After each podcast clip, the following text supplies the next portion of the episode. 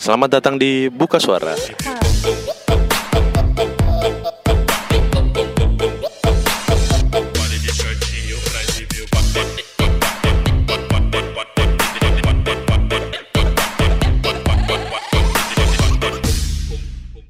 kita lihat nih the differences between true positivity and toxic positivity. Bacot.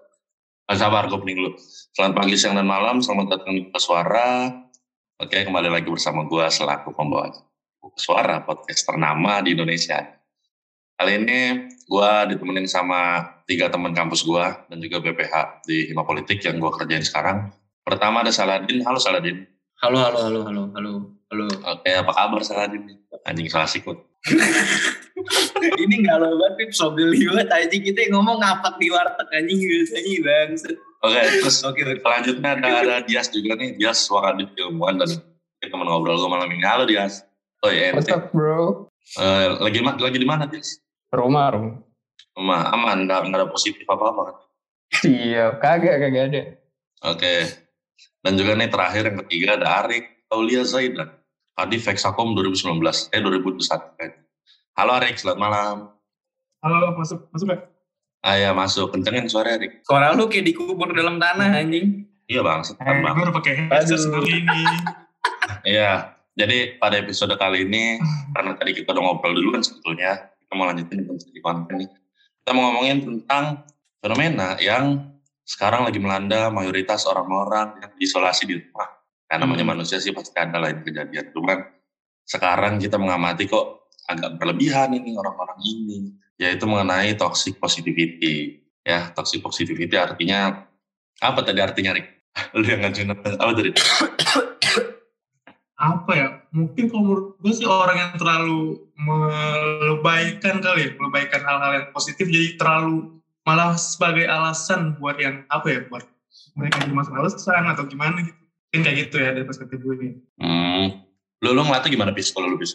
Apa ya toxic positivity itu gue ngelihatnya eh mungkin gue studi kasus tipis deh soalnya kalau didefinisikan gue nggak terlalu apa capable gitu. Gue bukan bukan orang yang punya kapabilitas buat ngebahas hal ini tapi gue punya kerasaannya sendiri. Soalnya gini pip gue ngelihat mungkin ya dari sudut pandang gue toxic positivity itu adalah ketika orang cuman sebenarnya nggak sampai nggunain empati malah. Dia tuh terlalu mengindahkan suatu hal ke arah yang positif tapi dia juga nggak ngeliat fakta dari suatu realita yang terjadi gitu. Jadi kasarnya kayak ya dia tuh mencoba merasakan apa yang orang lain rasain cuman dia nggak ngeliat sebenarnya apa sih realitanya gimana gitu. Jadi kesannya sotoy udah Oh, udah- sotoy.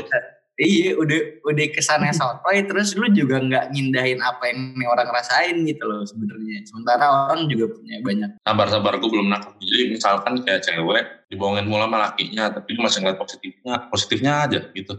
I- iya sebenarnya jujur kayak gitu sih kadang-kadang nih contoh paling simpel kayak cewek nih jangan cewek deh orang gitu gue takut diserang sama kaum kaum anti misogyni Aduh. misalkan kan eh, orang-orang ngomong pacar lu toksik misalkan gue curhat nih gue deh contohnya misalkan gue curhat anjing cewek gue lagi begini nih segala macam gue pusing banget itu segala macam. Nah menurut gue kalau kalau orang yang beneran ngarah ke suatu hal yang positif yang bak- dia bakal ngejelasin kalau gue tahu eh, berat rasanya nih ngejalanin apa yang lo rasain. Dan ya ini adalah hal yang seharusnya bisa lo pilih nih.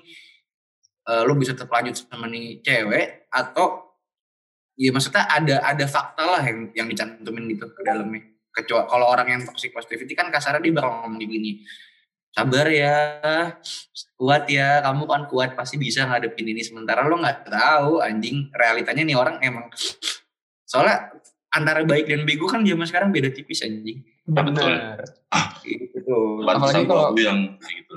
Misalnya tuh kayak contoh yang tadi tuh, misalnya temennya ngomong gitu, ah nggak apa-apa, dia paling gak lu masih punya cewek, gitu. Itu termasuk toxic positivity juga sih kalau iya menurut gue. iya iya iya bener bener Oh, nggak apa-apa, Din. Yang penting lu Ya, udah masih Gue gue nggak ini loh. Karena bisa nih kayak lo beruntung padahal masih menderita dari lu. Ini gue kasih contoh lagi nih. Mungkin kayak gini. Eh contoh kayak lo lebih, lebih beruntung deh punya ini punya itu padahal masih banyak yang lebih menderita dari dari lo misalnya. Itu termasuk toxic positivity sebenarnya. Nih, gue mengutip eh, mengutip salah satu artikel nih yang mungkin yang mungkin bisa menerangkan kita semua ya. Pokoknya ada Ya, ya, ya. per- perbedaan yang sangat-sangat spesifik antara toxic positivity dan juga true positivity gitu. Kalau toxic itu pertama dia menggunakan empati, dia menggunakan empati, sorry itu toxic positivity. Sementara yang true itu menggunakan empati. Terus yang kedua itu harus selalu toksiknya adalah mereka mencoba selalu positif di setiap situasi. Sementara kalau true positif, positivity itu mengatasi emosi negatif melalui strategi berpikir positif tanpa menyangkal rasa sakit. Tuh. Jadi yang pertama itu kayak lu persyaratan sama apa pun kondisinya, situasinya gimana, ya udah yang pasti kita harus tetap positif aja nih pikirannya. Sementara ada ada momentum di mana ya kita harus ngerasain sakit anjing dan kita nggak bisa bohongin itu rasanya gitu. Iya iya. Iya kan? Ya lu mau nggak mau ya realitanya lu jatuh dulu gitu maksudnya. Iya. Terus nih yang paling punchline nih toxic positif itu eh, sering kali menghiraukan kenyataan dan hanya berfokus kepada harapan. Sementara positif- positivitas yang betul itu seharusnya menghadapi kenyataan tapi tetap mempertahankan harapan. Nah, Oke. jadi Ya aku ada paham. Tapi- gitu tuh. Apa? Gitu. Ada terbuai dengan dengan pandangan-pandangan halusinasi itu. ya? Iya iya. Kayak artikel dari mana? nggak tahu nih gue googling ngeliat ada orang gitu di berkarir berkarir. Oh iya, source by berkarir nih. Ya menurut kalian kira-kira kira-kira apa sih penyebab orang toxic positivity? Wah, banyak sih kayaknya kalau kayak gitu. Apakah Mungkin, lingkungan? Apakah hal yang dia konsumsi? Nah, itu masuk sih karena beberapa orang tuh mereka merasa kalau oh gue lagi berbuat baik, gue lagi berusaha ngebantu teman gue. Mereka nggak tahu yang mereka lakukan tuh toxic positivity gitu. Padahal niatnya baik. Bisa sih begitu yang gue lihat-lihat. Hmm. Gimana, Den? Kayak Mungkin lebih kayak ngasih saran sebenarnya cuma kayak lebih apa ya malah bukan membantu malah bikin kayak apa ya mungkin bisa jadi ngebantu buat sebagian orang cuma belum tentu juga seperti itu sih kalau menurut gue. Ya ya ya. Eh gue punya cerita deh. Jadi dulu pas gue pertama kali berangkat ke Malang itu bulan 2019 bulan apa sih dulu Agustus kalau Agustus Agustus. ya itu gue miss flight penerbangan dari Jakarta ke Malang gue miss flight kadang-kadang nyantai lah di awe rokok segala macam terus bete dong. Ada temen gue tapi di sana kan. Nah, temen gue kayak nge-support udah gini apa tenang pesan lagi yang berikutnya pikirnya rencananya gimana. Terus gue nggak mau ngebebanin bokap nyokap dengan bilang kalau gue miss flight dan gue minta duit lagi. Hmm. terus di satu sisi oh di satu sisi bokap nyokap gue umroh terus gue udah dapat uang bulanan. Gue mikir dong ini gimana ya? Kalau gue ngabarin ntar mereka heboh uangnya ribet kalau mau simpel terus nggak kena omel udah pakai uang jajan gue aja akhirnya gue pakai uang jajan gue gue beli di hari itu juga yang siangnya. Dapat diskon gitu loh. Nah temen gue kayak bilang mulu udah pip anggap aja ini anggap aja ini apa namanya? Kalau dalam Islam apa sih? Sedekah ya? anggap aja ini eh, apa sih istilahnya? Sedekah. Hikmahnya aja, ambil hikmahnya aja, tai. nggak ngambil imannya anggap aja ini sedekah yang harus dibayar atau apa sih infak apa sih kayak gitu lah Iya iya iya. cuman ya basically basically Amal, amal. flight gue rugi basically gue telat aja cuman dia ngeliatnya dari sisi itu. Itu masuk nggak sih toxic positivity M- menurut gue masuk sih soalnya gini gini st- statement yang paling nampol tuh kadang-kadang soal perbedaannya adalah yang pertama orang-orang yang beneran menerapkan hidup secara positif tuh biasanya instead dia cuman sekedar ngasih apa ya ngasih bahu lah buat bersandar gitu ngasih tempat buat buat ngedengerin ngasih kuping lu bisa ngasih solusi seenggaknya pakai akal rasional. Jadi kayak enggak bukan jawaban-jawaban normatif kayak udah anggap aja sedekah ya gue bersihin duit lu. Kalau enggak ya kan gue bisa misalkan nih kalau kalau gue ada di posisi posisi itu Pip jadi temen lu mungkin kalau gue lagi bener nih otak gue bakal ngomong ya udah Pip kan emang lu miss flight nih lu nggak mau ngambil duit juga daripada lu maksain naik pesawat lu bisa naik bus nih cuma keluar ribu gitu kan. Kan yaudah Seenggaknya kan ada solusinya Nah, bener tuh. Solutif ya. gitu. Biarpun kadang-kadang orang-orang yang lebih menghargai yang toxic positivity sih kayak kasarnya anjing lo hargain gue banget. bangsat. terkesannya nggak tahu ya terkesannya di society kita lebih lebih positif banget gitu Iya, Iya. lebih terima, lebih diterima gak sih? tapi Terus- dari kasus gue tadi apakah artinya beberapa istilah agama ini sejalan dengan toxic positivity gitu Sebenarnya- Hmm, aneh. nih eh gua gua gua, gua masuk dikit nih kalau bahas agama seru. Menurut gua sebenarnya mungkin enggak basicnya enggak. Tapi pada akhirnya orang-orang tuh jadi misleading dan dan naruh naruh hal-hal atau diksi tersebut tuh di posisi yang salah jadi di momentum yang salah seharusnya kalau gua nggak ngomong itu tuh jadi jadi argumentasi yang seharusnya nggak nggak terlontar dari mulut seseorang. Ya nggak sih kayak ya itu contoh misalkan kayak orang di klub gitu kan dia kena tindak pelecehan seksual ntar dia ngomongnya anggap aja ini teguran karena lu buka aurat kayak fuck aja kayak gitu loh iya nggak sih Iya iya. iya. contohnya Alasan gitu. alasan yang tidak materialis ya. Mm-mm. Coba gue tanya sama lu, Pip. Lu telat flight kenapa tuh alasannya? Gue telat flight karena gue makan awe dulu, terus gue ngerokok, terus nyantai lah pas gue datang udah telat check-in. Gitu. Terus? Oh. Nah, tuh lu makan nyebat itu segala lu di kondisinya di airport apa di rumah? di ini di bandara di bandara. Oh, udah udah sampai. udah. Makanya gue karung bego kan. Udah sampai bandara baru parkir mahal. Nggak terus temen gue gini temen gue kayak Pep lu tahun ini udah lama belum? Udah segitu gituan belum ngasih ngasih belum kagak. Ya udah nih anggap aja jadi itulah. Jadi dia ngasih suatu pemikiran yang seakan-akan aman lah. Padahal enggak nih itu kan itu kan kesalahan lu ya. Itu kayak apa ya, merasionalisasikan kebodohan anjing. Tuh lu udah nyampe airport bisa nggak dapet lo flightnya lo. Wah, Ya maksud gue jadi semacam kayak misalkan analogi lainnya, lu nggak bisa ngelawan nih karena lu culun, tapi lu nganggap lu mengalah dan lu maafin, padahal lu emang kalah. makanya. Eh, Iya. soal faktor toxic positivity ini gue nggak tahu kenapa ya. Gue gue ada mikir ini salah satu faktor utama yang jadi pemicunya adalah banyak fenomena nih yang yang timbul nih di di era-era sekarang terutama lagi masa-masa COVID-19 tuh orang kan semua orang dari semua kalangan stres ya dan nggak bisa ngelakuin apa-apa di rumah. Mereka perlu tempat cerita tapi mereka nggak mau dikasih saran. Itu banyak nggak sih lu temuin orang gitu gue kesal banget loh. Jadi kayak maksudnya gue Contohnya, contohnya, contoh nih misalkan ada orang cerita panjang lebar sama gua tapi dia ngomong di akhirnya atau di awalnya sorry banget nih tapi gue cuma pengen didengerin doang ya. Lu gak usah cerita sama gua. Hmm, nah kok gue mau gede gitu? Iya, iya, Oh, dia, dia, dia, dikira dia doang, dikira dia doang yang stres ya. iya. Ya mungkin tuh cara mereka kali ya cuma sekedar bisa ngomong cuman gak dikasih masukan. Itu sih kadang-kadang orang tuh terlalu banyak ngeluh cuman gak bisa nerima masukan juga dan gak mempertimbangkan masukan tersebut. Jadinya kayak ya udah gue batu gue cuman mau ngeluh apa apa perlu kesal gue sementara orang punya solusi nih. Seenggaknya bisa lo pertimbangkan menjadi sebuah solusi nantinya. Perspektif baru lah gitu. paling Iya. sering, paling sering cewek nih, cewek kalau ngadepin cowok, Iya, anjing iya. kita curhat, eh cowok gue gini gini gini, kita ngasih saran udah dilakuin, ntar terulang lagi, terulang, sebel kan. No offense buat cewek-cewek ya, cuman ya nyatanya yang kita temuin ini berempat sering mesti ya ya mungkin ini apa apa circle kita doang yang sempit kali cuman yang pasti circle kita nggak sempit lah Arif orang Sumatera Rapip orang Priok gue orang Bintaro Iya. Rapip orang Tangerang iya jadi maksudnya ini secara general kita sampling ya kita menemukan ya oknum-oknum kayak gitu ada Ada, tapi nggak semua, nggak menggeneralisir, tapi banyak gitu aja. Tapi enggak. ya kita sampling adalah maksudnya tipis-tipis gitu berasa aja banyak Iya. gitu. Orang sih, orang sih penjelasannya, di cewek kan emosional, tip nggak rasional, kita ngikutin hati, mau kasih pulang. Ya iya, cuman kan sebel lu juga kadang dipakai rasional lu. Gue pengen ngomong gitu tuh. Tapi nggak enak juga kalau ngomong gitu. Iya. Cuman kalau ngomong gitu dia malah marah. Lu nggak dengerin gue, lu mana bantu. Lu. Apalagi toxic positivity yang menarik. Atau mungkin dampaknya ke kesehatan mental orang-orang kali. Itu tuh berpengaruh nggak sih menurut lu? Kesehatan mental. eh jujur gue kadang-kadang juga bingung orang-orang tuh banyak yang self diagnose kan di masa-masa kayak sekarang terlebih pandemi ini. Benar banget. Self apa? self diagnose momentumnya tuh pas jadi ya maksudnya kan banyak nih kita sempat masuk ke era Oh, dimana- orang orang mengklaim dirinya tuh apa apa. Iya. Ah, ah, diagnosa sendiri, bukan bukan sama ahli. Itu banyak tuh. banyak Eh, banget kalau dia, dia diagnos sama teman sendiri gimana? temen lu nya ini ya temen lu nya certified sebagai psikolog nggak kalau enggak ya jatuhnya self diagnose juga cuman bukan ya lu secara nggak langsung mengakui statement dari hal yang nggak ada validasinya Iya benar gitu. gue sih gak pernah mengakui, cuma ngomongnya mental illness mulu anjing. Ini kalau di Iya. kalangan kalau di kalangan jamet-jamet di persakun gue ya orang-orang jadi ya karena istilah-istilah frustrate, anxiety dan sebagainya itu lagi apa lagi fame mungkin ya digunain terus jadi kayak keren gitu mereka dicap itu.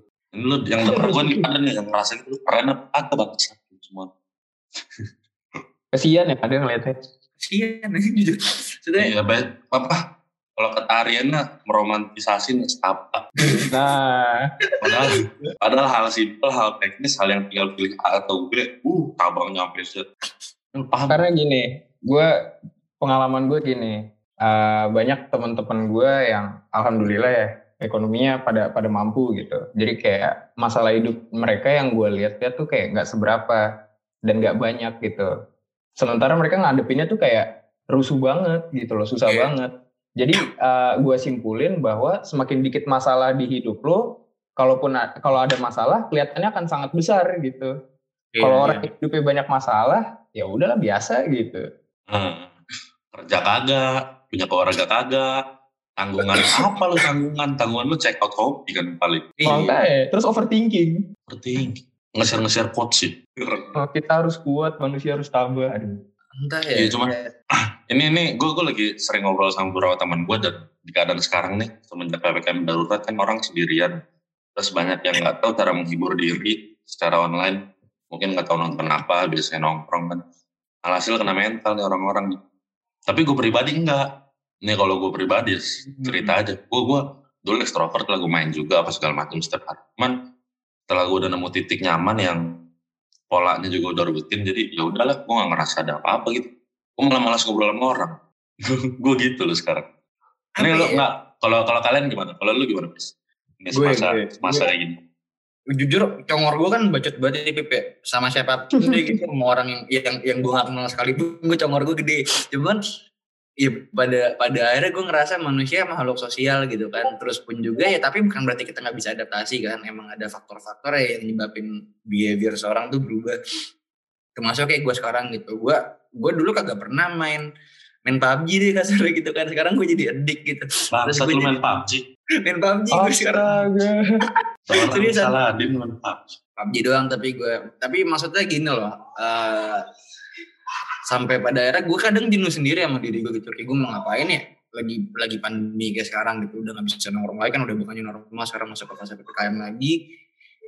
Ya ya udah jadinya gue ngerasa hal-hal nih hal bego gue tapi gue akuin ini gue keren gue udah semingguan gue keluar masuk gudang di rumah gue dan gue ngebongkar bongkar foto punya kakek gue Oh, jadi kayak apa ya gue entah sih itu balik balik ke mindset orang lagi. Kalau gue ngerasa ya mau sempit apa pun tempat kalau bisa gue eksplor ya bakal gue eksplor gitu. Betul banget. Tapi emang kalau kalau ada ruang yang belum dicoba penasaran kalau di rumah. Iya apa iya. sih ini di situ gitu kan? Soalnya kadang-kadang tuh orang kenapa gue ngerasa bisa kena anxiety? Atau mungkin kadang-kadang mereka frustasi atau kadang-kadang klaim anjing gue depres banget nih gila gue kayaknya kalau ke psikolog gue bakal di di diagnosa depresi deh nih depresi akut yang gue harus antidepresan segala macam itu karena Oh, salah. mindset lu tuh cuma ada di kamar doang dan kamar lu lagi ngebosenin aja menurut gue lu nggak eksplor kamar adik lu kayak eksplor kamar nyokap lu kayak gitu lu nanya apa kayak ke adik lu segala Iya. macem banyak hal yang bisa lo lakukan di rumahnya sebenarnya Mereka terfokus Iya. sama satu solusi itu menurut gue. iya dan kita udah nggak hidup di era kayak zaman kakek gua dulu loh anjing yang lu kalau lagi perang gitu apalagi badai ya lu di rumah doang dia katakan anjing bisa nonton film lu bisa bisa zoom meeting kalau lu kangen nongkrong masih bisa Maksudnya banyak solusi yang kadang emang nggak nggak nggak nggak pleasuring banget kayak kita zaman offline ya cuman ya pada akhirnya masih ada lah menurut gue solusi kalau dicari sih biarpun nggak meaningful banget tapi itu sih buat gimana cara lo appreciate something kecil menurut gue pandemi itu ngajarin gue itu Hmm, Tetap artinya ada. berarti artinya kan orang-orang ini secara nggak sengaja dan terbiasa mengumpulkan energi negatif nih. Terus moodnya semuanya jadinya ngikut ya. Entah Nah, karena benar, ruangan, karena ya itu loh. Wah, berarti pengaruh banget nih. Ruangan kita, konten yang kita lihat di IG itu kan ngaruh semua berarti. Bahkan lagu yang kita dengar. gue gue menemukan ini Pip sebuah nggak hipotesis siapa bahasanya kalau kalau gue menemukan suatu riset nggak riset sih tapi risetnya Teori, saya- Apa teori. Apa tuh? teori baru Oke. Ketika bersyukur itu penting ternyata cuman ada kalanya bersyukur itu bikin kita mati kan Pip ya? Lu kan Iya. reply tweet gua. Itu itu berdasarkan dari Twitter tapi Keren. Coba hal-hal- jelasin dong, jelasin. Mungkin lu pernah paham. tapi gini Tweetnya apaan sih? jadi ada momentumnya tuh Rapip bersyukur gara-gara rezim di Indonesia itu ya biarpun sekarang Nggak usah dijelasin konteks Oh. itu. Maksudnya kan Oh, yang enggak, ya. Iya, iya. Nggak usah dijelasin. Intinya tuh gini, manusia itu, ini gue berdasarkan agama deh, biar gue populis banget nih ngomong, biar yang denger banyak Pip, kita bahas agama ya. Kalau di agama gue itu kodrat manusia itu derajatnya memang punya nafsu dan juga punya empati. Jadi Hmm. itu dua hal yang beda. Lu kalau makanya derajat itu bisa di atas malaikat atau enggak bisa di bawah setan karena lu kalau misalkan lu bisa kontrol nafsu lu, itu lu bisa kayak malaikat tapi kalau lu bisa terbuai sama nafsu lu, lu bisa lebih goblok daripada setan. Lebih lebih lebih busuk lah kasarnya gitu. Berarti kita nggak seimbang ya, kita ngambang. kita ngambang cuman kalau kan bisa mereka mereka kontrol- seimbang tadi. Setan. Iya, iya. Ah, iya. Kalau mereka kan tolnya ya udah gue angel doang nih sekarang. Gue harus jadi sesuatu yang baik aja. Gimana pun gue ngelakuin hal buruk juga tetap aja. Kata orang gue baik, kata Tuhan gue gue baik. Setan pun sama menurut gue. Apa pun yang dilakuin ya bakal ke arah yang negatif. Nah, konklusinya adalah kenapa tadi gue bilang bersyukur itu penting. Cuman ada kalanya lo bersyukur itu bikin lo mati. Jadi simpel lagi nih. Di momentum kayak sekarang gue bersyukur. Gue masih dikasih balkon, masih dikasih rumah, masih dikasih finansial gue masih teratur lah gitu kasar gue masih bisa berokok sendiri gitu biarpun banyak hal cuman gue tetap nggak puas dengan kondisi gue sekarang. Kayak gue pengen lanjutin S2 amin amin di luar negeri segala macam hal kayak gitu. Menurut gue kalau gue udah puas dengan kondisi gue sekarang ya pada akhirnya gue bakal mati sendirinya. Sementara orang-orang udah pada mikir jauh banget kan sekarang gitu Nah, loh. terbuai gitu ya di terbuai terbuai pak. Itu menurut gue jadi kayak lo bersyukur tuh perlu cuman ada batasnya juga. Sama kayak lo nafsu tuh perlu tapi ada batasnya juga gitu sih. Nah batasnya itu sendiri yang yang kadang-kadang kompleks menurut gue buat tentuin ini. Hmm. Jadi konklusinya adalah lo jangan kebanyakan bersyukur pak soalnya bersyukur itu salah satu diksi dogma sih menurut gue anjing bersyukur aja gitu Dogma. Serius? seriusan Iya, apa-apa disuruh udah bersyukur aja gitu. Udah bersyukur aja, lu keterimanya apa, bersyukur aja apa lo segala macam. Padahal lu nggak coba dobrak anjing kayak kasarnya gua gitu loh misalkan atau enggak Berarti- orang deh gitu. Technically lu ngalah kan sebenarnya sama keadaan. Iya. iya iya technically lu ngalah sama itu the side truth sih menurut gue anjing. Lo ngalah sama keadaan cuman ya lu meromantisasi nestapa iya enggak ke sana kayak oh ada hikmahnya nih segala macam. Bener hikmahnya ada cuma daerah kayak lo masih punya waktu pak buat bisa ngedobrak hal baru gitu kasarnya. Tapi kenapa nggak lo lakuin? Sementara lo nggak ngebuka possibility yang ada yang akhirnya lo stagnan. Hmm. Ini ini sebetulnya bukan bersyukur sih, ini cara menafsirkan sebuah kebersyukuran. Cara menafsirkannya Iya, kalau tadi kayak lu itu Iya. produktif. Kalau seakan-akan bersyukur tuh bersandar pada batas bawah gitu. Udahlah, udah udah cukup ini apa adanya. Yang akan berubah artinya. Lu malah malah stuck di situ. Lo pun nggak akan mengubah suatu kaum. Kalau kaum itu tidak mengubah diri, anjir. Anjir. Benar kan? tapi eh, ini menarik nih tadi kalau kita bahas soal soal tema yang awal ya toxic positivity Hmm. ada nggak lo Eh, gue minum dulu ya. Nih, ngobrol dulu. Deh. Sabi sabi sabi nih berarti gue take over nih Rick yes Pip Aman, aman. ada risi nih nggak risi sih kayak lu nyadar nggak sih belakangan belakangan ini sekitar setahun dua tahun ke belakang ini semenjak era apa ya industri musik Indonesia itu atau mungkin dunia kali ya lagi lagi gencar-gencar ngebahas soal isu mental health banyak banget orang sekarang jadi psikolog gadungan Psikolog-psikolog self-diagnose gitu. Apa Iya. gitu maksudnya? iya iya iya yang tiba-tiba ngomong lu coba ya gue kontrol segala macam dan gitu. Kayak seakan-akan lu udah certified nih lu udah udah master degree di di program psikolog aja sampai lu bisa ngomong kayak gitu. Dan jujur gue gue gue gue takut sih sama hal-hal kayak gitu. Takutnya gini Pip. Orang mencoba ngasih saran terus orang kan polos ya biasanya yang mendengarkan sarannya kan polos tuh gak punya background istri juga dan eh iya ya. Terus kayak lama-lama dia ngafirmasi suatu hal yang validasinya juga nggak ada ends up dia percaya Hah? soalnya kan psik- psikis tuh yang gue tahu ya berdasarkan sugesti juga kan. Lo nggak sugesti diri lo sakit ya sakit beneran anjing. Benar, itu benar. takutin tuh itu gue takutin banget tuh. Jadi rada kontras juga menurut gue ketika lo mencoba positif secara yang betul gitu lo ngasih tahu realitanya gimana. Cuman lo nggak pengen juga orang ke doktrin buat buat terbuai akan sakit itu tuh gimana? Anjing sekarang bingung bingung sih gue jujur aja. Gue gue ibaratnya ini nih gue gue baru ngeh berapa tahun belakangan sih. Eh, mungkin ini dari bawaan bokap gue ya. bokap gue tuh nggak pernah ngasih tahu kalau gue lagi sakit. Oke. Ini salah satu contohnya mungkin ya salah, salah satu case kenapa akhirnya gue kayak eh, apa yang mungkin jadi jadi eh, apa ya jadi bisa jadi apa ya membantu orang juga kali ya gue dari dari kecil tuh nggak pernah dikasih tahu kalau gue lagi sakit dan akhirnya pada gue gue sampai gede gue kayak nggak tahu kalau gue lagi sakit gitu loh sama kayak mental health itu menurut gue mental health itu kalau misalnya nggak nggak di apa ya nggak di apa juga orang-orang nggak bakal tahu kalau ada itu gitu mungkin kayak gitu sih case-nya. Hmm. Cuma kan orang selalu meromantisasi, merom- meromantisasi mental health segala macam. Jadi ya itu tadi muncul sampai ke toxic positivity lah segala macam lah. Makin Gimana banyak ada? aja istilah ya. Iya. ada ada opini underrated opinion lah yang gue inget banget di Twitter. Ada orang bilang orang gila pun nggak sadar kalau dirinya gila, sama Nah, halnya iya, orang gitu. stres. Kalau orang gila ngaku dirinya gila, berarti dia nggak gila. Kalau dia nggak nggak sadar itu dia gila. Sama kali ya? Iya, iya, iya. Cuma gua gua gua malah malah jadi kepikiran hal baru nih dari tadi statement Erikson lo. Soalnya kan ada masanya kita menormalisasi suatu penyakit kan atau suatu ya feelings lah gitu perasaan yang buruk gitu dan itu jadi hal yang wajar cuman ya pada akhirnya itu jadi hal yang normal dan kita bisa nanggepin hal tersebut aja itu sih menurut gue jadi kayak Iya. Itu makanya ada perbedaan kapasitas orang kan. Iya, iya. normal lu enggak. Iya deh. Iya iya. Kayak maksudnya nggak nggak usah bahas mental deh menurut gue terlalu terlalu terlalu riskannya kayak contohnya ada orang yang emang sakit batuk aja ngerasa dirinya udah pengen mati sementara ada orang yang batuk ya udah batuk doang. Ya kan? Kayak gitu. Hmm, ada yang gitu.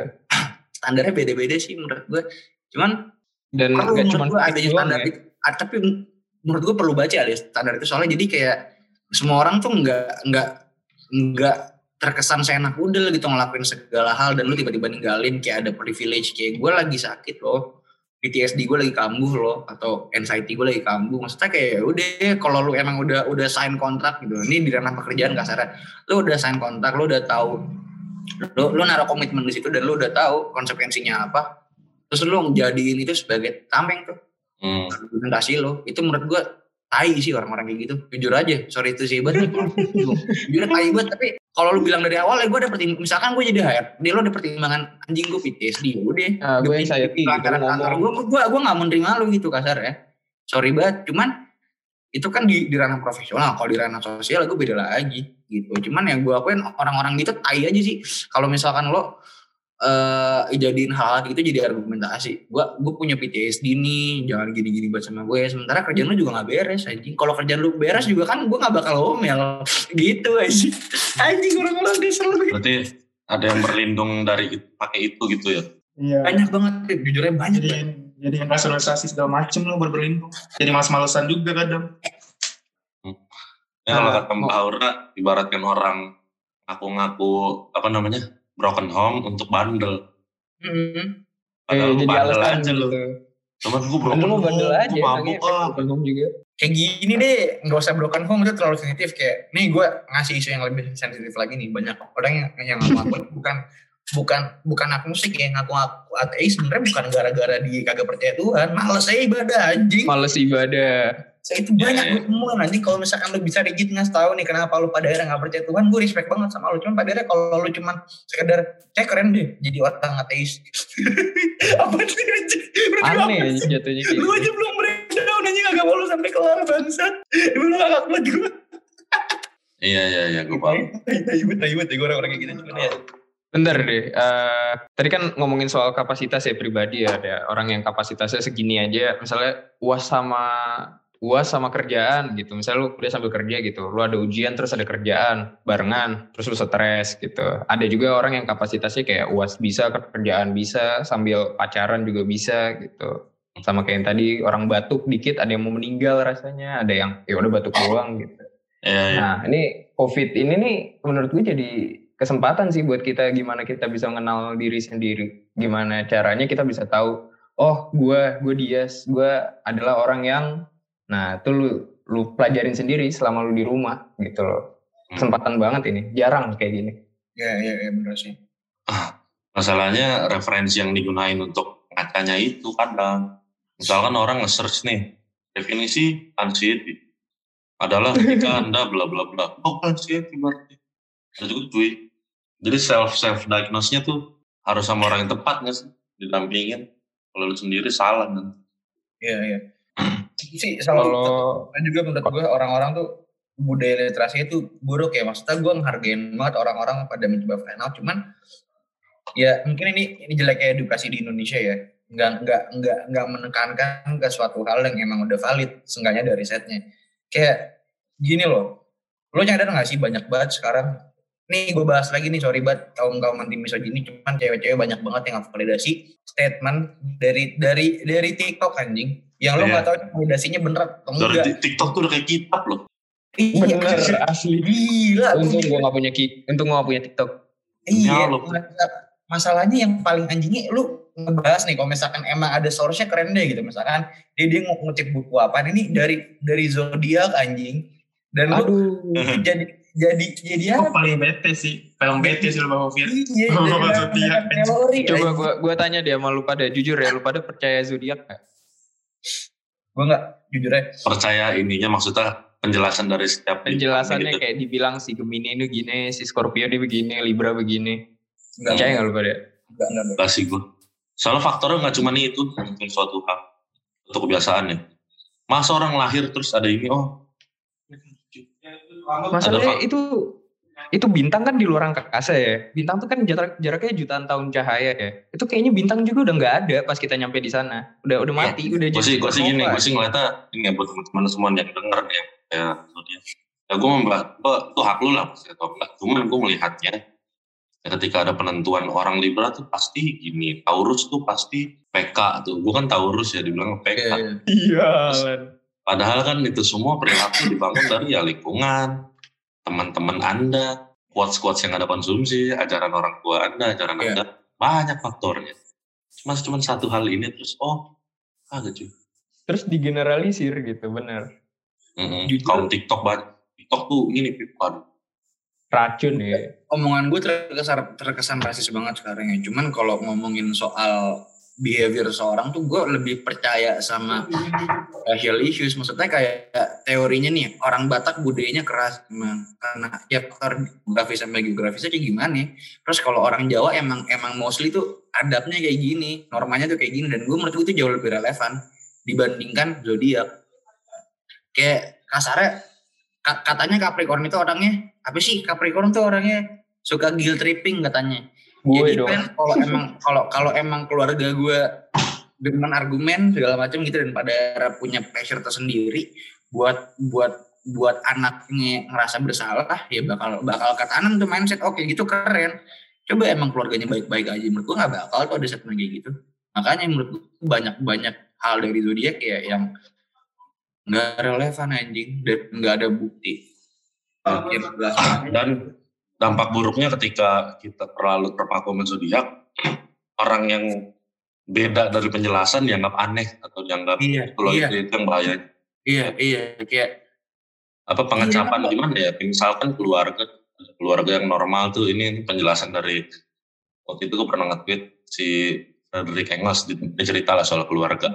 Terus karena sekarang, nggak sekarang sih karena selama peradaban berlangsung keluarga tuh dibentuk seakan-akan normalnya tuh ayah ibu satu. Nggak ada lebih nggak ada kurang. Terus anak yang nggak dari keluarga seperti itu akan secara nggak langsung otaknya apa ya terpengaruh oleh sosial untuk wah gua nggak normal nih. Nanti datanglah tadi. Broken home lah apa lagi. Itu tuh gue gue nganalisa gitu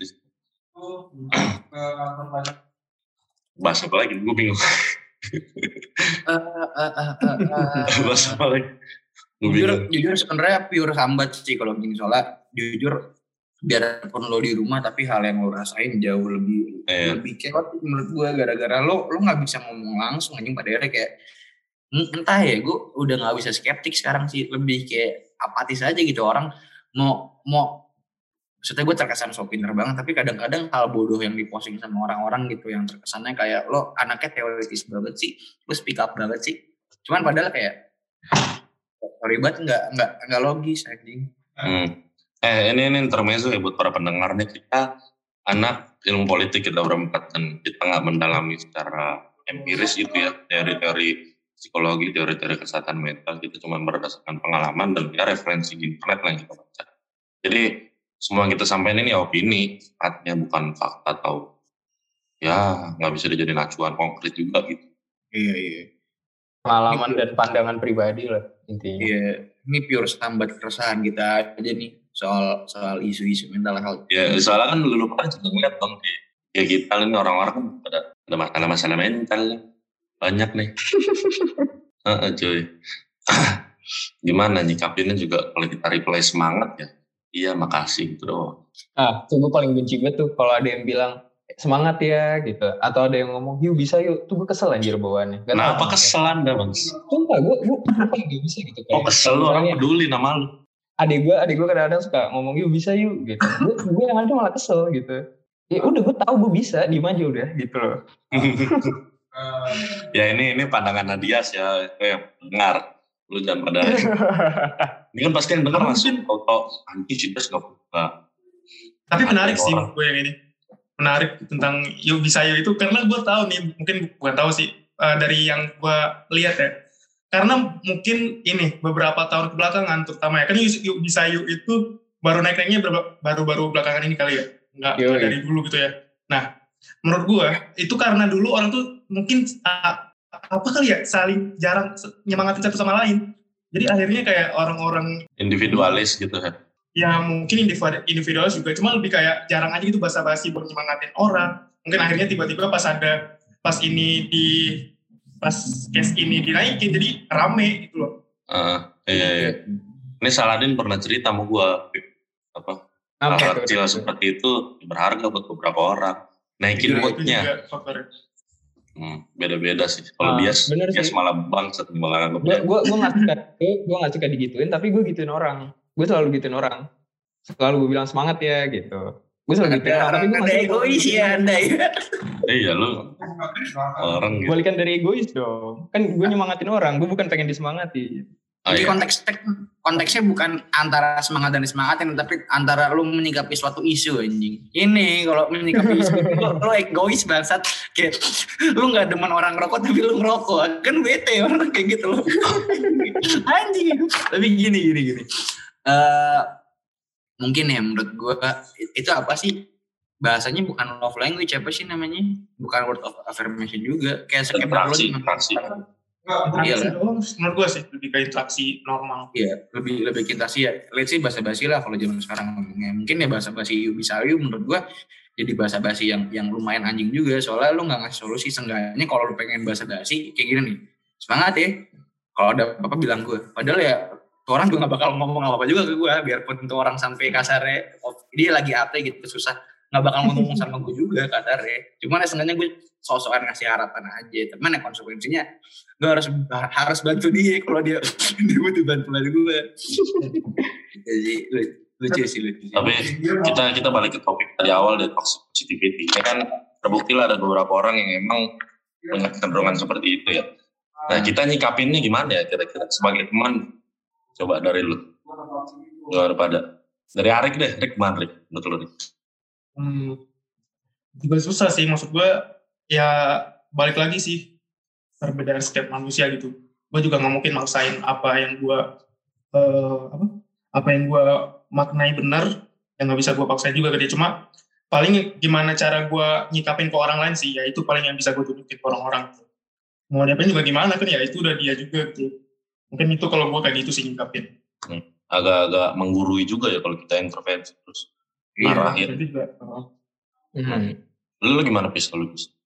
konteksnya apa nih orang orang orang melakukan kegiatan toxic positivity gitu apa apa dengan isu yang beredar ini nih Eh, ya misalkan dia ke lu atau dia ke orang lain, emang lu datang cerita lu. Eh, Atau nggak dia cerita ke lu deh, Oh, oke oke oke. Kalau kalau gue sih jujur aja gue sorry banget gue orang individualis banget. ya. Jadi kalau orang misalkan toxic activity ke gue juga kalau, misalkan gue udah tahu nih orang nggak bakal ngasih solusi ke gue ya ya udah sekedar jadi ini aja masuk kuping kan keluar kuping kiri aja juga kayak gitu maksudnya sekedar gue coba ngehargain usaha dia aja gitu lah. Cuman ya gua jam lagi juga lupa ya itu kalimat. Iya iya. Tori, Tori juga bakal lupa sama masalah gue anjing masalah hidup dia juga banyak paling nggak tahu. Cuman yang pasti kayak gue sepakat sama sama statement menarik tadi sih. Gue gue pertama-tama ya coba ngelakuin yang yang menurut gue bener aja gitu. Dan yang kata riset bener gimana cara nanggepinnya lah gitu. Jadi seenggaknya gue coba ngimplementasiin diri di, di, di diri gue sendiri dulu dengan cara ya seenggaknya coba buka suatu masalah bukan dari perspektif yang normatif aja bahasanya tapi realitanya juga gue gue cantumin sih biar nggak bias itu sih kalau gue Ini berkaitan BGB dengan yang kita diajarin di game ini. Lu, lu ikut MDH? Jadi ada beberapa golongan masyarakat yang menilai kemiskinan sebagai ada tiga fase lah. Fase pertama, enggak ada empat. Fase pertama ketika lu melihat suatu situasi terus anggapannya hanyalah wah ini takdir Tuhan, ini ketentuan ritual, ketentuan spiritual yang maha ini kita terima aja deh. Itu fase satu, fase dua kita mengaca pada diri sendiri. Jadi, eh, wah berarti gue belum kerja semaksimal mungkin nih. Iya. Faktor internal penyebabnya. Nah, fase ketiga itu ketika lu melihat sistemnya yang salah di situ. Wah, ini gue udah kerja mati-matian. Ini bukan kaidah Tuhan, ini buatan para oknum-oknum yang bikin kayak gini. Makanya gue nggak nggak naik. Yang keempat gabungan dari tiga sama dua tadi. Lu, lu dari internal sama dari sistem itu. Ini berkaitan dong, tapi cuman ya ra- ranahnya beda lah. Skalanya lebih, lebih sosial gitu ya. Ya kalau misalnya kita ngomongin soal mental health gitu, terus perbandingannya sama yang tadi, masih masuk sih kalau menurut gue karena gimana caranya kita melihat keadaan itu kembali ke ini nggak sih yang tadi faktor apa lingkungan, terus TikTok, sih TikTok, keluarga, TikTok surah. TikTok, nah TikTok tuh banyak ini. loh, banyak orang cerita, terus dia ngambil kesimpulan apa, orang jadinya punya kesimpulan yang sama kayak ini orang. Gue habis diginiin, terus gue gini, terus gue jadinya gini deh, gue sakit hati, gue frustasi. Pada gitu juga. Dia Pindarius aja deh, Pindarius, Pindarius. Apa? Gini gini. Apa? Pindarius, Pindarius, serius, serius. Baru bis. Gua gua gua gua gua gua terus terang kan gue bukan game ini nih tapi gue tadi pas denger denger ada teori itu gue langsung tergerak nih hati gue Maksudnya, eh bukan tergerak join anjing setelah gue jadi terpikirkan satu hal ini. tapi gini gini maksudnya an- analoginya tuh gini orang-orang tuh kadang mengartikan suatu kejadian nih suatu momentum termasuk momentum yang buruk itu ya gue nganaloginya kayak penjara sih lo masuk satu penjara kalau orang-orang yang katanya cuma berserah diri doang yang pasrah katanya ya ya udah lo bakal ngeratapin nasib aja gitu. Selama 4 tahun 10 tahun seumur hidup. Sementara kalau orang-orang yang mungkin gue tahu rasanya sakit cuman gue coba dobrak aja sih. Maksudnya sebisa apa sih gue kabur dari ini penjara biarpun gue cuma punya sendok atau punya sikat gigi ya gue bakal coba bobol tuh tembok. Biarpun ujung-ujungnya gue mati gara-gara ditembak pas keluar penjara ya seenggaknya gue mati nggak sia-sia dong kasarnya itu aja sih kalau kalau gue maksudnya. Jadi bener-bener tadi menurut gue tingkat tingkat kemiskinan tuh dilatih dari beberapa faktor sih dan tipenya dari mana ada orang yang emang ngerasa ini nasib ya Pepe atau ngerasa ini Nah, ini karma gitu ya. ya ada yang ngerasa nasib karma ada yang ngerasa ini cuma takdir buruk yang bisa diubah ada juga orang yang ngerasa kayak ada kesalahan sistem sih menurut gue bener tuh Karma, karma, karma juga kan, apa ya, karma stigma sosial yang kita coba paksain di otak. Ini nggak pernah tervalidasi sebenarnya. Iya iya Maksud gue konsep karma nggak, ya nggak tahu ya apa yang lu tuai itu yang lu dapat gitu, cuman nggak bisa buktiin secara konkret gitu. Ah. kalau Kalau secara sains nih, kalau secara sains ya, kan aksi sama dengan reaksi ya. iya iya Kalau secara sosial nggak bisa terukur gitu. Iya, enggak, enggak, enggak bisa terukur. Cuman gue jujur percaya loh. tapi gini gini lucunya adalah itu hal kan gue percaya nih mau mau apa pun itu agama lah zodiak apa pun lagi tuh. Eh, yang hal-hal yang maksudnya nggak ada penjelasan secara sainti saintifikal ya. Itu kan disebutnya fiksi menurut gue tapi bukan fiktif. Suatu hal yang bisa menggerakkan pemikiran orang gitu. Dogma, Sampai- dogma. dogma gitu kan. Dogma. gue salah satu orang yang percaya banget sama dogma karma. Tapi bukan sebagai hal yang ada validasi ya cuman sekedar jadi boundary saja buat gue jadi kasarnya oh ya udah gue nggak pengen dilakuin hal kayak gitu. Simpelnya kayak gue nggak pengen orang tai ke gue jadi gue sebisa mungkin nggak tai ke orang kayak gitu Bener banget. biarpun itu nggak nggak nggak relevan ya kadang-kadang ya udah Hitler eh, siapa ya orang-orang orang yang sampai sekarang nggak Hitler kalau Hitler mati siapa ya orang orang orang yang ini dia maksudnya ya, Ya. yang Megawati Tetap dia. Tetap ada Megawati dulu. dia. Ada yang brengsek gitu kan. Iya, misalkan ya sumber hidup brengsek ya, tapi hidupnya enak-enak aja. Ada juga orang kayak gitu. Cuman ya seenggaknya hal-hal yang utopis menurut gue sih yang gak rasional kadang-kadang jadi batasan yang menurut gue ideal juga sih buat di hidup ini. Jadi seenggaknya kayak lo punya punya boundary sendiri aja di hidup lo. Hmm, itu tadi yang interaksi antar orang kayak lu aja belum pas. Apalagi yang karma-karma. Ini Iya, kalau iya. gua ngasih ke pengemis, besok gua dapet ya. itu apa ya nggak bisa tervalidasi cuman orang Terus katanya dapetnya 10 kali lipat ya gue denger-denger ya. Hmm, kata Tuhan Coba. cuaksin cuaks tapi apa ya, kalau soal karma gue percaya karma itu bakal terjadi. Misalkan hubungannya itu antar dua individu secara langsung. Bukan antara individu misalkan A ke B impact lo ke dari yang C dapetnya misalkan gue berbuat jahat ke yang B. Karena yang jahatin gue tuh orang yang C atau yang F itu menurut gue rada gak relevan. Tapi simpel kayak ini gue Hmm. berbuat baik nih sama lo gue asik sama lo lah kasarnya.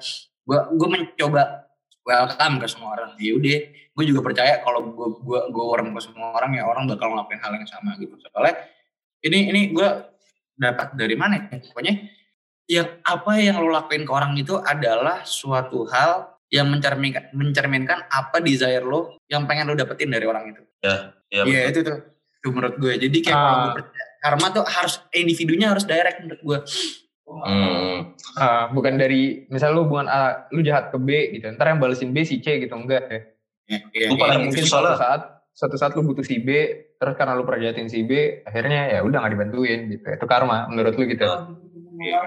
Salah apa? Temen gue ada lah beberapa yang kayak misalkan si A, misalkan temen gue nih brengsek nih sama ceweknya, terus ceweknya putus, terus dia dapet cewek baru, dia dibrengsekin sama si cewek baru, terus teman-teman gue ngeliat itu karma, itu karma, lu dulu sih brengsek. Tapi kalau telah ada di dalam, ini kayak faktor apa? Faktor perilaku si cewek aja. iya iya Dan Itu emang pasti. keadaan di hubungan itu yang kebetulan apes, tapi diklaim sebagai karma. Gue ngeliatnya gitu. Lu gimana Rik ngeliatnya? Kalau gue ngeliatnya sebagai momentum aja sih. Gue jadi ketika ada momentum yang sama dan berkebalikan dan orang menganggap itu suatu karma. Soalnya kan karma kan juga, ya. Iya. Soalnya kan karma juga dari yang orang-orang lain juga apa ya? ja- Jangka waktunya juga beda-beda gitu loh. Ada yang karmanya 10 tahun mendatang kan orang juga nganggapnya karma. Padahal kan itu cuma momentum aja sebenarnya. Hmm. Ada yang bilang dibalasnya ke anaknya. Berarti maksud lu semua orang itu ya psikologi doang gitu ya? Atau gimana? Ya bisa jadi bisa jadi seperti itu sih. Eh, gue kepikiran nih, sumpah. Dari teori ka- karma sama tadi yang lo bahas soal Apa? Eh, ini yang dia tadi. Bukan bukan yang yang barusan. Oh nih nih nih. Gue gue gue nemu timeline barusan nih. Kenapa orang tuh bisa menyebutkan kayak karma tuh bisa serandom itu? Soalnya kan karma orang terlalu ngomong kayak ini karma juga. Cuman lu nggak ngebahas sisi trauma juga. Jadi menurut gue kalau timeline adalah pertama trauma, terus kedua pokoknya dari suatu hal yang lo lakuin di perbuatan lo, suatu satu tin- tindakan menjadi trauma, tindakan terus itu bisa yang lo dapetin atau yang lo perbuat ya, tindakan menjadi trauma tersendiri, menjadi siklus dan disebutlah karma. Jadi gitu tuh menurut gue. Eh, Soalnya ngaruhnya kan- pola ya, pola ya. Iya, kayak misalkan gini, let's say gue misalkan siapa ini, ada orang si A, si A misalkan brengsek sama cewek. Di, di kemudian harinya dia tahu dia brengsek sama nih cewek. Dia mencoba nggak brengsek sama nih cewek, tapi actingnya salah. Perbuatannya salah. Yang ada dia dibrengsekin. Soalnya dia salah. gitu loh. Jadilah Jadi kan- siklusnya ulang jadi karma kayak gitu loh. Gitu aja. Berarti basically, basically teknis. Teknis menurut gue itu teknikal banget sih. Itu teknikal. Cuman Teknikal banget. Teknikal banget aja. Coba. Gila sih menurut gue. Gue tadi soalnya gak pernah ngeliat suatu hal sebagai karma gitu. Gue ngeliatnya, oh, berarti gue salah nih di sini. itu Orang sih yang- sebenarnya. Ya, kalau gue juga gitu sih nanggepinnya kayak, oh yaudah berarti ada kesalahan diri gue atau gimana gitu. Dan paling ya gue nganggapnya momentum aja. Tiba-tiba bersamaan atau kejadian. Selalu dampak buruknya ketika lo lihat sebagai karma, lo gak ketampar. Oh ini karma, berarti bukan salah gue, salah karma. Gue gak usah belajar. Nah, Itu bangsatnya. kalau kalau gue gue sendiri sebagai orang yang percaya karma gitu kalau misalnya menghadapi sesuatu yang apa ya nastapa lah gitu gue solutif aja gitu. Ini solusinya apa? Gitu. Kesalahannya kesalahan siapa? Bodo amat yang penting ini masalah selesai gitu. Cuman gue tahu hasilnya dari karma dan gue harus selesaiin. Kalau gue sih mandangnya gitu Sayangnya kan orang gak kayak gitu, gak kayak lu semua. Sayangnya orang-orang bener banget tenggelam dalam Heeh. berlarut-larut Ini episode kali ini apa judulnya? Toxic positivity, karma, dan apa nih? ketiga? zodiak Yoi. Kehidupan aja lah, kehidupan lah. Sudah paling paling bener aja.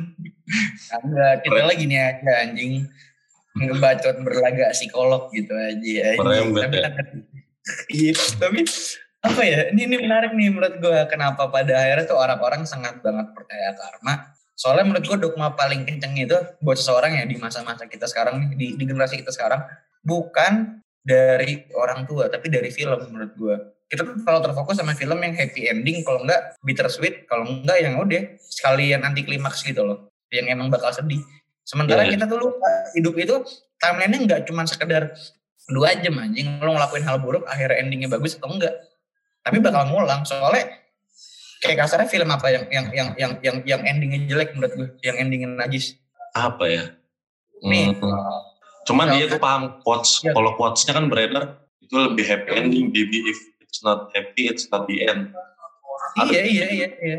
Depends kan maksudnya menurut gue lu, lu, lu naruh ending itu di mana? Framing dari sebuah film itu ending itu mau sampai mana sih kan nggak ada yang tahu kalau lanjutin sekitar dua hari aja film Tamen itu orang bakal lagi mana endingnya nggak ada yang tahu kayak gini deh misalkan ADC eh enggak ADC Apa? tuh pinter pinter Mira Lesmana nih misalkan film film cheesy biasanya kayak gini nih nih, nih. Apa anjing gizi? Die Hard, Die Hard, uh, Fast and Furious. Enggak, enggak, film-film yang cheesy cewek-cewek chick flick itu biasanya kayak eh apa ya? Eh eh, eh, eh, eh, anjing jelek banget pengetahuan film gue. Film-film Netflix biasanya. Oh ada buta gue Nah, referensi. iya, di Netflix tuh ini lu lu ada yang nonton film-film Nicholas Sparks nggak? Kayak The terus kayak The Notebook segala macem. Yang pokoknya Enggak. endingnya tuh cewek nikah sama cowoknya untuk kayak sinetron gitu lah.